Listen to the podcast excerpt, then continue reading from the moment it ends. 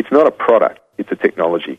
It's an education challenge. A regenerative suspension. There will be a growing demand for industrial photovoltaics. Pumped hydro. Innovation in the financing space. The high speed train is in all our interests. All political lines. Australia is a solar paradise. The market is moving much faster than that. You've got something that's transformational. Solar window in a can. Beyond Zero Global Warming Science, Solutions and Action. Taking it to a do it yourself level. Hello, and welcome to another edition of the Beyond Zero show, coming to you from the studios of 3CR Melbourne, syndicated around Australia on the Community Radio Network, and podcast on the internet at bze.org.au and 3cr.org.au. You can also follow us on Twitter at BZE Tech Show. My name is Kay Wenigal, and I'm joined today by my co hosts Natalie Bucknell. Hello, Kay. Laura Perry and Michael Steindl. G'day, all. G'day, listeners. We've got quite a team here today. We're going to be talking today to Stephanie Morris, who's the CEO for the Queensland based company Nano Nouvelle. That's N A N O dash N O U V L L E, which has developed a 3D nanoporous conducting membrane that can improve the energy storage capacity of lithium, lithium battery cells by up to 50%. Lithium ion batteries are used in mobile phones, energy storage, and electric vehicles predominantly. So, given the expected rapid expansion of these applications, such an improvement in energy storage is seriously impressive. Hello, Stephanie, and welcome to our show. Hello. How are you today? I'm great, thanks. Excellent. How are things there? Thanks for joining us. Yeah, great. I'm really looking forward to this, and we've got a lot of questions to get through. So, okay. Stephanie, you were a panellist at the BZE Renewable Energy Superpower launch in Noosa last year, uh, which was discussing zero emissions and how batteries contribute to zero emissions. How do they contribute? Well, batteries are, are really important as an energy storage device.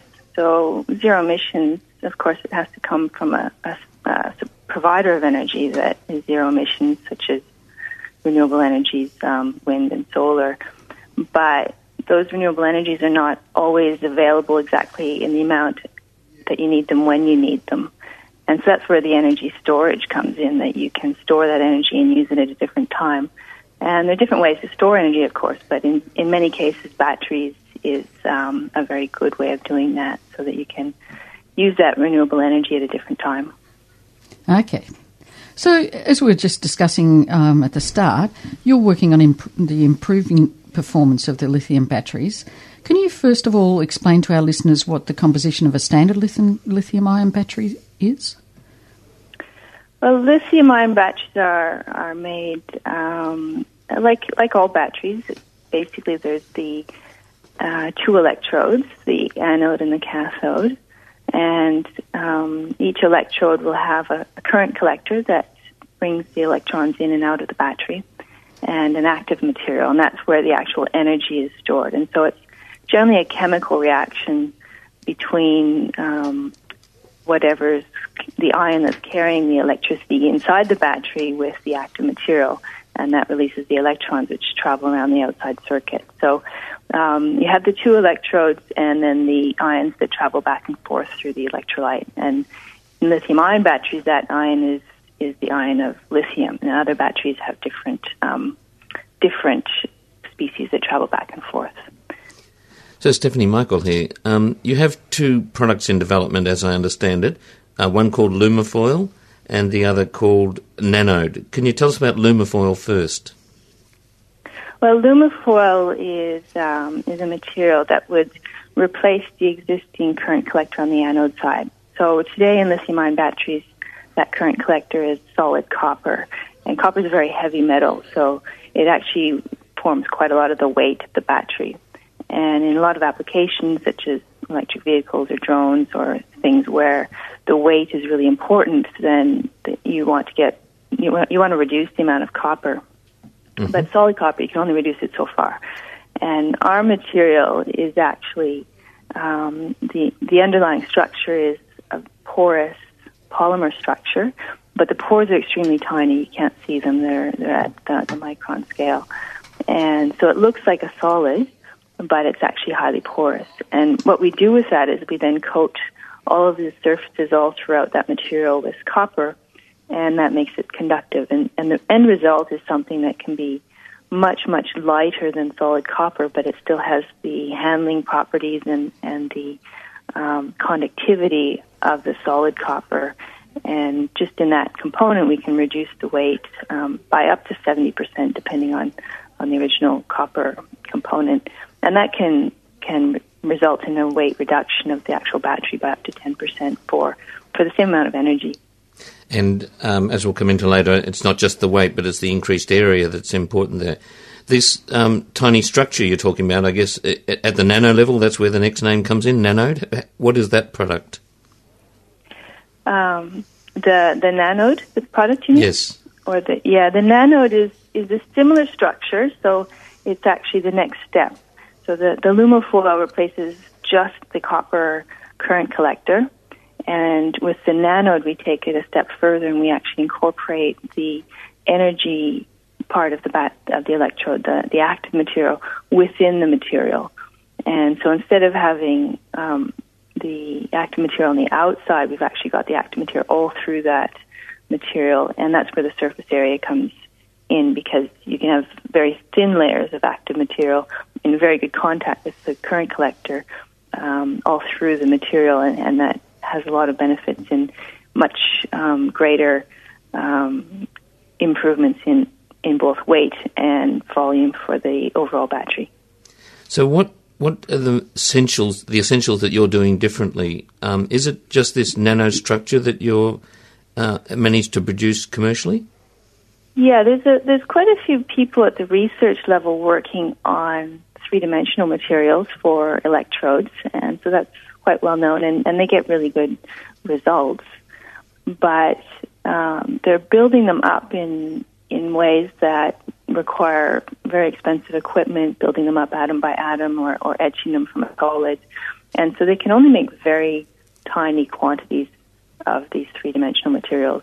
And so the big difference with what we're doing is we're getting all the benefits of the three dimensional material, but we're using processes that can be mass produced and, and low cost raw materials. And so that's what makes our product um, destined for good commercialization possibility. Whereas, so can you explain what the different processes are, that, or what the changes are in the processes? Um, well, as opposed to the ones that actually produce it by building building structures up on on a nanoscale, we we um, have we start with a, a material that's a polymer material, and it's produced by actually having very small fibers and, and running it through a process that's very similar to making paper. So um, the fibers are, are smaller than the fibers in paper, but much like paper is, is mostly empty. If you look at it, it seems solid, but it's actually fibers that are um, are put together, and, and there's a lot of space inside the paper. And so the the starting material that we use is is actually very similar, and um, that forms the backbone structure. And then we have um, basically chemical deposition processes that that are um, aqueous deposition. So it's it's a lot like um, electroplating, but we don't use the electricity. So it's plating in a in a um, electricity free way onto all of the surfaces. And um, so again, that's that's um, very well known technology in other industries and on other scales, and, and, we've developed some methods to do that on the, the, very small scale and, and to be able to get it all the way through the material.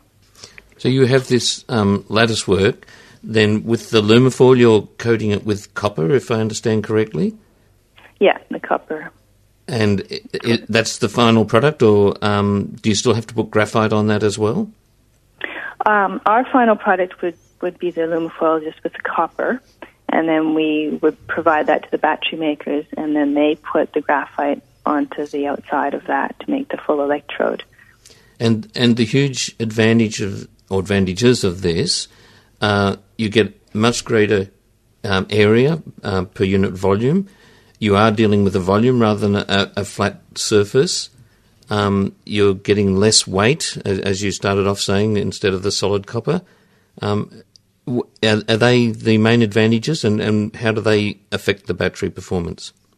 Well, the obvious advantage is the weight because you get the same behavior or the same energy for less weight, and and that's attractive. But there there are actually a couple other advantages that are not as immediately obvious, but actually are very important.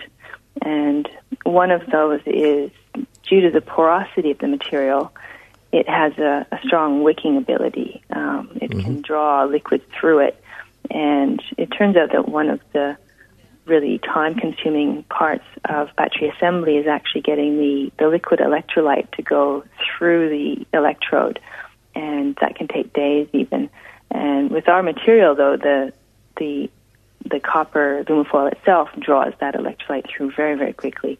And so there's a huge savings in the assembly time for batteries using that using our material. Mm-hmm. Uh, not, another big benefit that we have is that the the surface is actually structured because of the the nature of it being made from fibers and being porous. There's a, a natural texture on the surface of the material, and it, it also working with battery makers, we've we've learned that a lot of people are working on trying to make the solid copper foil have a texture very similar to what we have, mm-hmm. and the the purpose is to have that graphite coating um, stick to the surface better. When when the surface is too smooth, the graphite coating has a tendency to flake away, peel away over time, and that can be one of the reasons the battery loses its energy over time because it degrades access yeah. to the graphite. Whereas with that textured surface, we find we have very, very good adhesion, and so we're expecting that to translate into better, better lifetime performance of the battery. So, apart from faster and therefore cheaper construction of the battery, what are the results of the battery in terms of energy density, current flow, size, and so on? Well, with, with the Lumifoil itself, the main advantage is the weight. It doesn't actually reduce the the volume of the battery because it still replaces a, um, uh, the the component with something just as big. Um, but it can have up up to about ten percent reduction in in weight of the of the cell. So does that lead us into your other product, the the nanode product? Yes, the nanode is then the next step. That that's a much bigger leap because we would work with very high energy materials, um, and we would actually coat them all throughout the inside of the lumifoil. So instead of having the graphite on the outside, we would use another other other materials and have them throughout within the lumifoil, and and that's where we would see really big jumps in energy density, both weight and volume. And if I understand correctly, you're using tin, and that people have tried to use tin before, but on a on a flat surface the fact that the tin expands on charging causes degradation of the terminal, but with your lattice structure, it can tolerate that expansion for charging, and, and so then you can have the much more productive tin. Is that right? Yeah, with tin, the, it it um, it it has that expansion problem, and if you have a very very thin layer, then you don't have the problem with the expansion. But a very thin layer would normally not have much energy. So, with a very large surface area throughout our material, we can still have that very thin layer and have a, a, large amount of the tin and therefore have the energy that we need. And so that, that has a big advantage. And the form of the pores as well allows for any expansion that does happen to, to be absorbed within the material rather than increasing the flow battery um, thickness. So that's a, a big advantage with tin. And we're also looking at potentially in a, in a longer term using our material with um, lithium metal as the anode material. And um, so then that would be just pure lithium plating out on the anode side. Mm. This is the BZE Climate Solutions Show, and we're talking to Stephanie Morris, the CEO of Nano Nouvelle Systems, about their new technology to increase lithium battery efficiency. Stephanie, I understand that there are many nanostructures being designed globally at the moment, and you referred to them a little bit earlier.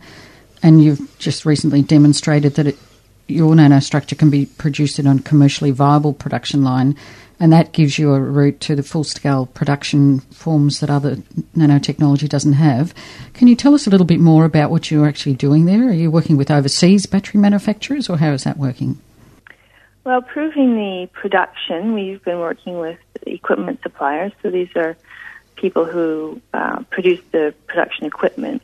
And so we've been able to test it on on their equipment in house and show that it that it can work in those processes that um, can produce um, continuous rolls of material, and it's those rolls that would then go to the battery manufacturers to go into their production lines. So at the moment, we're working with quite a number of battery makers overseas, um, and they are all overseas. Um, several in, in China and Korea, um, some smaller niche battery makers as well in um, in the U.S. and, and Europe. So, um, so Australia doesn't have range. any ma- uh, manufacturing at all. Not of lithium-ion batteries, no. Mm-hmm. So, what can you just explain to, um, to me the difference between um, lithium metal battle, uh, batteries, sorry, and lithium ion? That's ION, not IRON batteries. Mm-hmm. Um, yeah, well, they they both use the lithium ion as the the carrier within the battery, so that it's the same it's the same species that goes back and forth between the anode and the cathode. What the difference is is the all the lithium ion batteries today use um, use a material on the anode that will in some way combine with the lithium ion, and, and that material is almost always graphite. So the, the lithium ion will then um, insert itself into the graphite and um, and come back out. And that graphite, it, it has a, uh, it's it's there to sort of keep control of the lithium ions so that they are are in the right spot where you where you want them. Um, however, if you could get rid of the graphite, then that's a, a component that's completely taken out, and you could plate lithium metal directly onto the anode. And there's a lot of people working on that, and, and when we're talking to the battery companies, they they are really turning towards that as the, the longer term solution. But there are some difficulties with that. Um, the most serious difficulty with the lithium metal anode is that the metal doesn't always plate in a perfectly flat um, or controlled way. And so it can actually start to form little spikes, and those spikes can then poke through the the separator and touch the cathode side, and then you have a short circuit, and and um, that's mm. what can can light the battery on fire. So it's a very very serious problem. And what we're looking at with our material is that again, due to its structure, if it's within the pores, even if those they're called dendrites, those little spikes, even if those dendrites start to grow, they'll just reach the other side of the pore and, and they'll simply connect to the other side of the pore rather than rather than poking through the separator into the cathode. And so we've we've just started doing some work with with um, testing some of this um, this concept, and and so far it's going really well. So we're looking forward to developing that further in the future. So that's actually a safety advantage in your technology as well as the other advantages. Yes, for the lithium metal, yes. Yep. So several weeks ago, we spoke to Dr. Neeraj Sharma about his research into sodium ion batteries, and he was looking at solving issues about the molecular structure of battery electrodes to allow the use of sodium ions rather than lithium. Is your technology likely to be of any help there? To, is, is it able to lend itself to alternatives to lithium?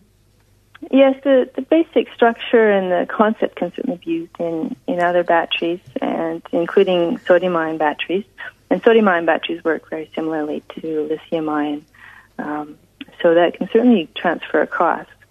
Um, but at the moment, sodium ion has some some other more more chemical issues in terms of how it's interacting with uh, with the, the anode and the cathode.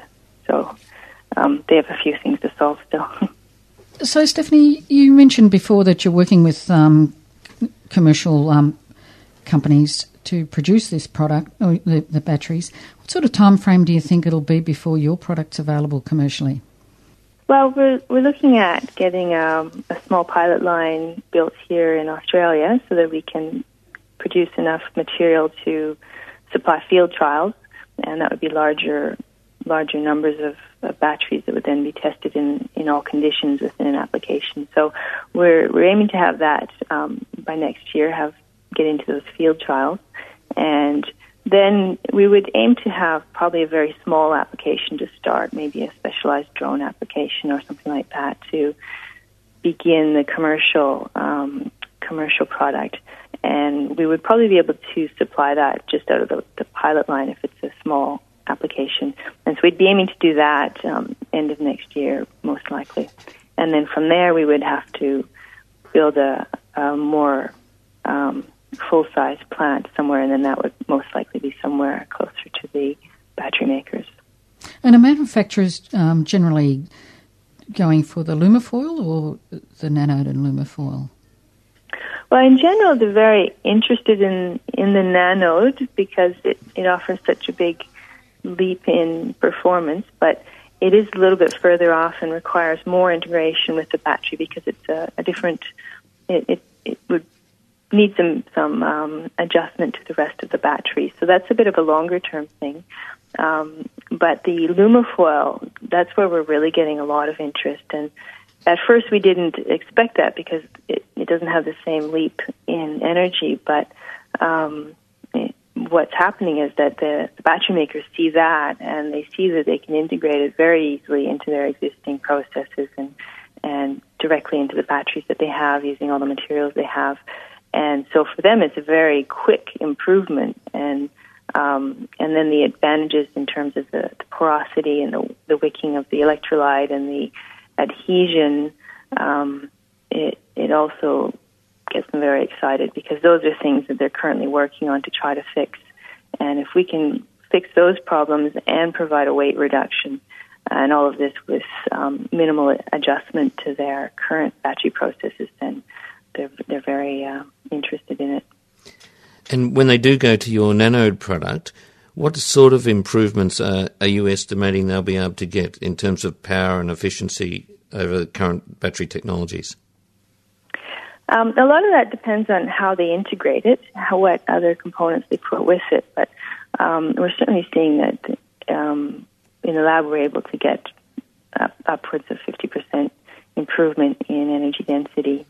Um, but again, it, it does take a lot of adjustment in, in the overall cell to um, to put the nanode in, and therefore it'll it'll depend a little bit on what strategy each battery maker chooses in how they want to use that. But if you're offering fifty percent improvement on current batteries, you can understand they'll have motivation to do that, won't they?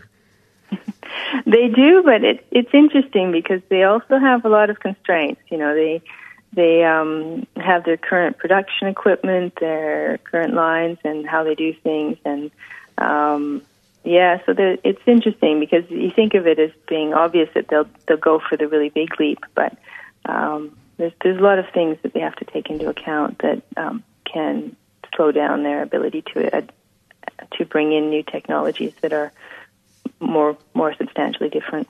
Well, I can imagine that um, the cost of changing over production lines would be quite a, a, massive amount.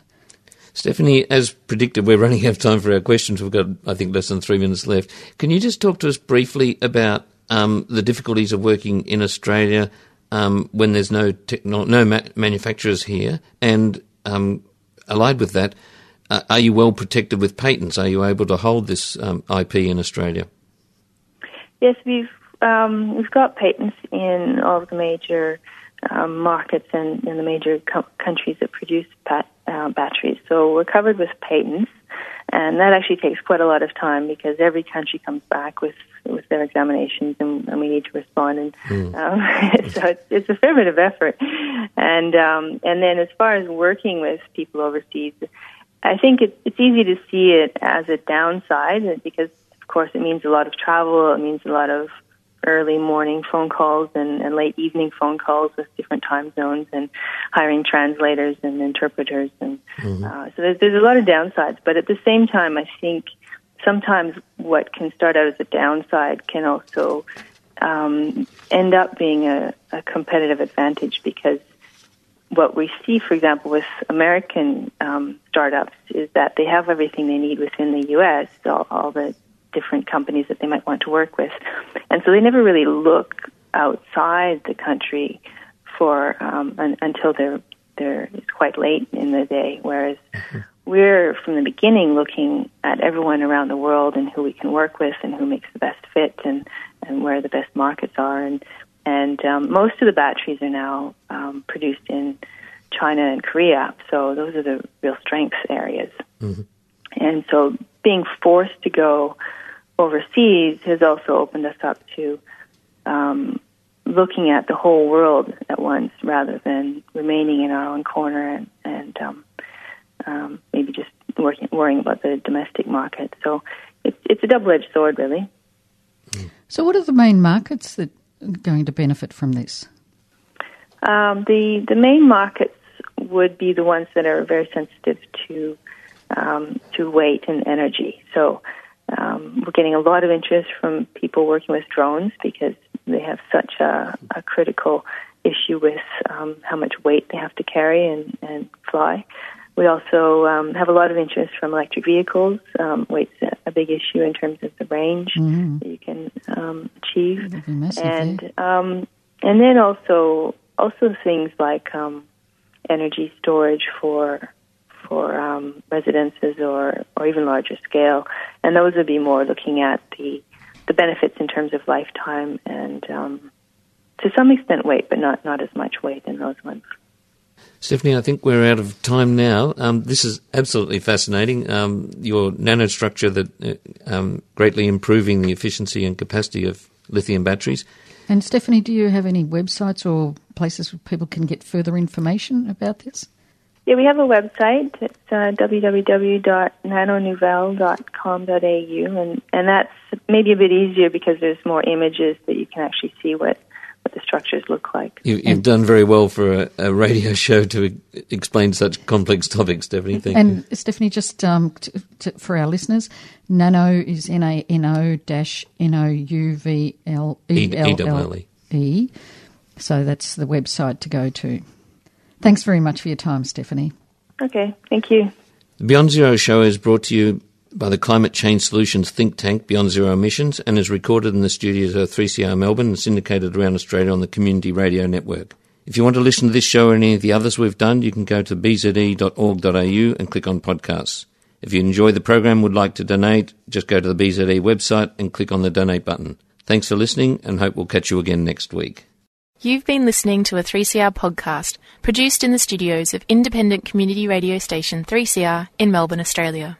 For more information, go to allthews.3cr.org.au.